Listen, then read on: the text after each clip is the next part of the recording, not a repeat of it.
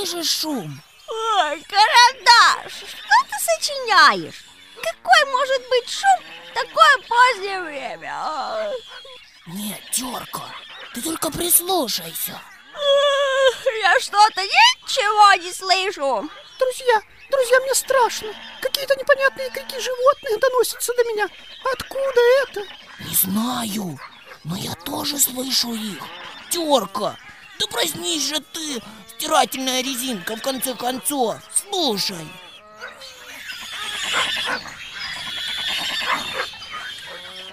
Ага, точно Такое чувство, что здесь целый зоопарк собрался Нам нужно взять фонарик и пойти посмотреть Я боюсь Как? Неужели ты забыла, что нам говорила Библия? Господь, защита моя и упование мое, кого мне страшиться? Ладно, да фонарик не забудьте.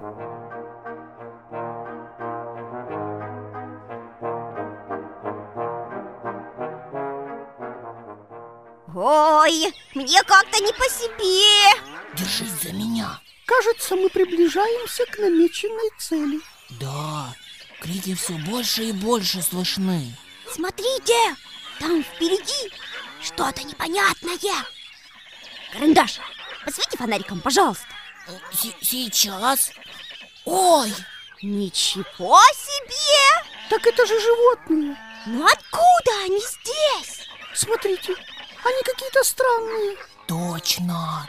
Как будто на картинке. К тому же они бесцветные. Только черный контур. А вон, видите? Рядом с ними лежит раскрытая книга. Да, может быть спросим у нее, что это? Хорошо, но нам нужно поосторожнее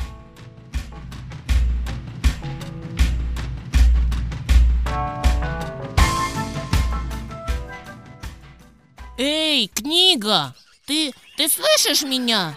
Да, извините, но я не знаю, кто вы такие. Мы школьные принадлежности Вити Я стирательная резинка Это линейка и карандаш Очень приятно. А, а я Витина разукрашка. Ого! А что это за животные?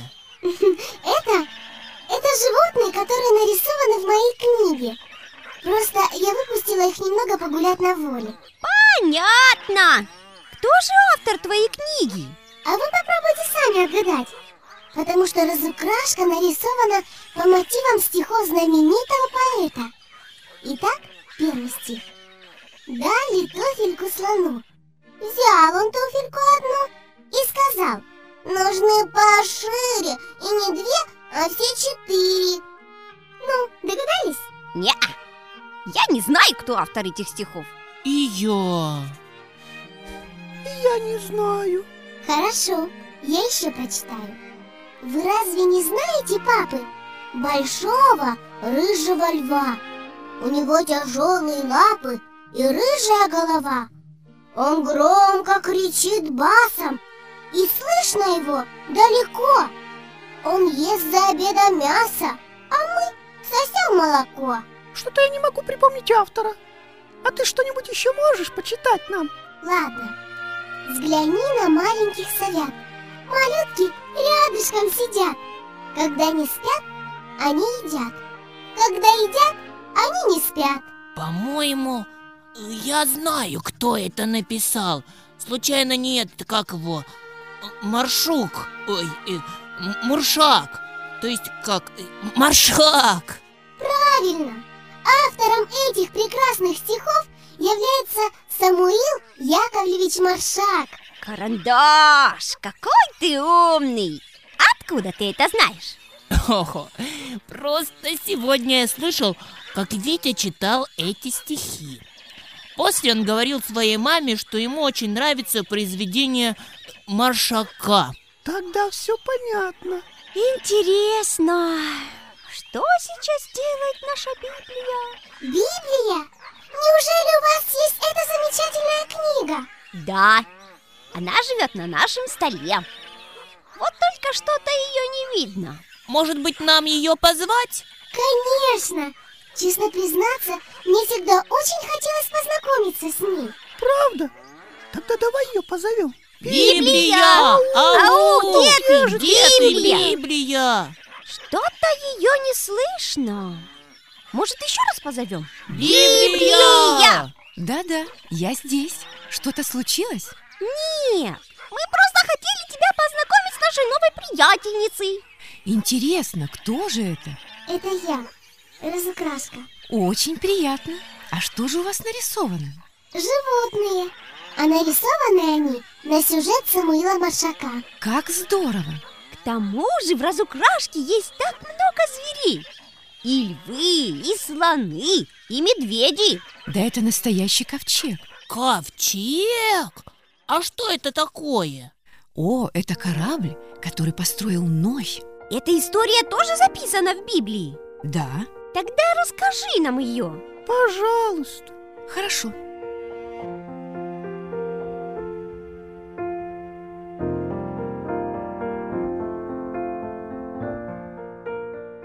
У Адама и Евы родилось много потомков, но, к сожалению, мало кто из них любил и слушал Бога. Люди грабили, убивали друг друга, совершали много преступлений, а главное, они все отвернулись от Бога.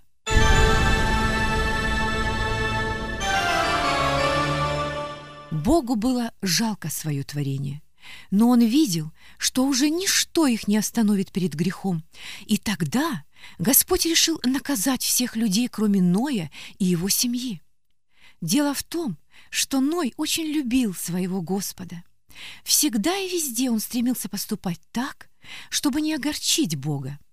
К тому же Ной научил своих сыновей трепетно относиться к Творцу Вселенной. Их было у него трое — Сим, Хам и Иофет. И вот однажды Бог сказал Ною, «Я наведу на землю потоп водный, чтобы истребить всякую плоть, которая есть дух жизни. Спасешься только ты с женою и детьми твоими». Затем Бог повелел Ною построить большой деревянный ковчег. Ковчег — это огромный корабль, в котором много места для жилья. Ной с сыновьями охотно принялись за работу. Сначала они нарубили много больших деревьев, напилили досок и подготовили бревна. Потом начали плотничать. Немало времени прошло, прежде чем ковчег был готов. Для его строительства понадобилось целых 120 лет.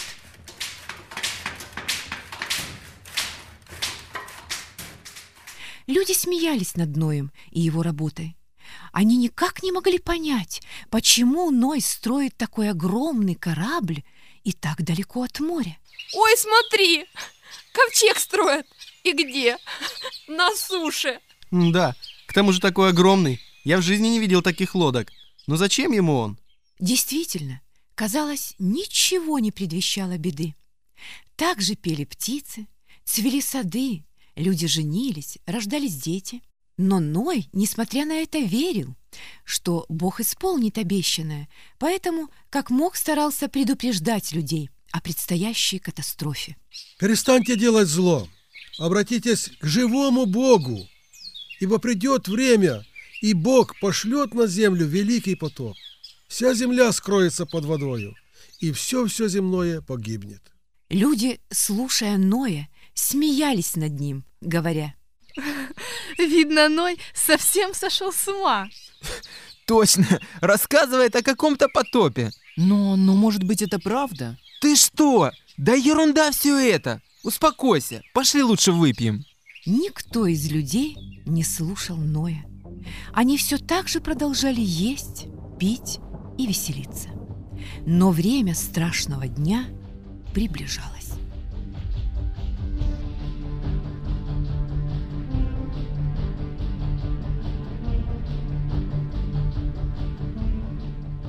И вот, наконец, ковчег был построен.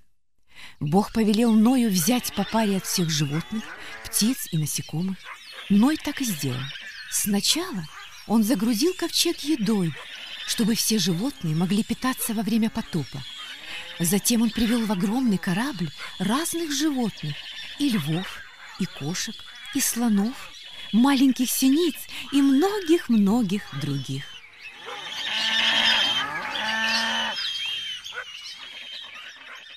Когда все приготовления были закончены, Ной со своей супругой, а также с его тремя сыновьями и невестками вошли в ковчег. Остальные же люди остались на земле, не веря в исполнение Божьих слов. Сам Господь закрыл дверь ковчега. Теперь уже никто не мог войти в него. И тогда начался дождь. Дождь не переставал лить ни днем, ни ночью. Вода поднималась все выше и выше. Она пребывала как с неба, так и из-под земли. Вскоре вода начала проникать в дома людей. Все живое на земле стремилось спастись. Люди взбирались на верхушки самых высоких деревьев. Кто-то взбирался на крыши домов. Некоторые из них взывали о помощи к Ною. Ной, Ной, помоги нам, спаси, мы тонем! Пожалуйста, впусти нас себе! Смилуйся над нами и нашими детьми! Ною было очень жалко людей, но он уже ничего не мог сделать, ведь сам Бог закрыл за ним дверь. Я уже ничего не могу сделать. 125 лет я говорил вам о приближающейся катастрофе, но вы не слушались меня. Вы сами отказались от веры в Бога. Вы не хотели жить любви. А теперь поздно. Дверь уже закрыта. Я уже ничем не могу вам помочь. Хотя мне так хочется. Ну, увы.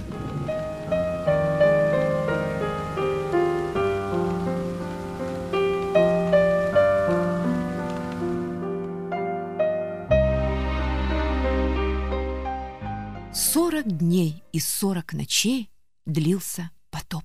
Вся земля и даже верхушки высочайших гор были скрыты под водой. Погибло все, начиная от мошки и заканчивая гигантами-слонами. Только ковчег Ноя теплил в себе жизнь. Около 150 дней плавал ковчег по бескрайнему океану. И вот однажды... Сим, Хам, наш корабль остановился. Правда? Ну, наконец-то! И действительно, ковчег Ноя остановился на горе Арарат. Вода начала постепенно убывать. Вся семья терпеливо ждала то время, когда они снова окажутся на земле. Дни шли. И вот однажды Ной захотел узнать, не появилась ли суша.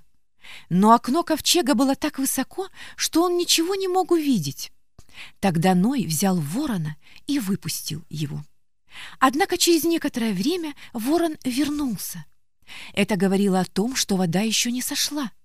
Несколько раз Ной проделывал то же самое, но все было безрезультатно. И тогда Ной решил выпустить голубя. Голубь вернулся с той же вестью, однако во второй раз в своем маленьком клюве он принес оливковый лист. Отец, отец, смотри, у него оливковый лист. А ну да, я посмотрю. Это же чудо! Бог не забыл нас. Да, вскоре мы будем ходить по земле. Через семь дней Ной снова выпустил голубя, только на этот раз он не вернулся. Ной понял, что земля была уже способна выращивать корм для птицы, поэтому она осталась на воле. Однако Ной сам ничего не хотел предпринимать, он верил, что Бог усмотрит. И вот наступил тот долгожданный день, Бог повелел Ною выходить из ковчега.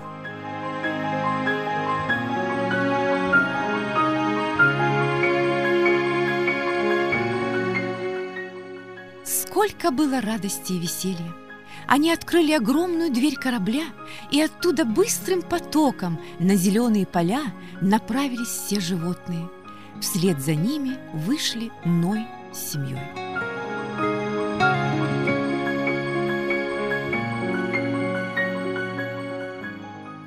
Дорогие мои, мы должны отблагодарить Бога за наше спасение. Поэтому нужно сделать алтарь и принести жертву благодарения. Хорошо, отец. Но что нужно сделать? Во-первых, нужно построить алтарь. Вскоре жертва была принесена Богу. Она понравилась Господу, и Он сказал, «Я больше не буду наказывать землю потопом, хотя люди будут продолжать совершать плохие поступки и не верить мне». Через некоторое время на небе появилось нечто удивительное. Оно имело форму дуги. К тому же семь прекрасных цветов делали ее необычной. Это была радуга. Каждый раз, когда на небе будет радуга, я вспомню о том, что я обещал тебе, и не буду больше посылать на землю потоп. Ной и его семья были действительно счастливы, и это все потому, что они любили Бога и во всем были ему послушны.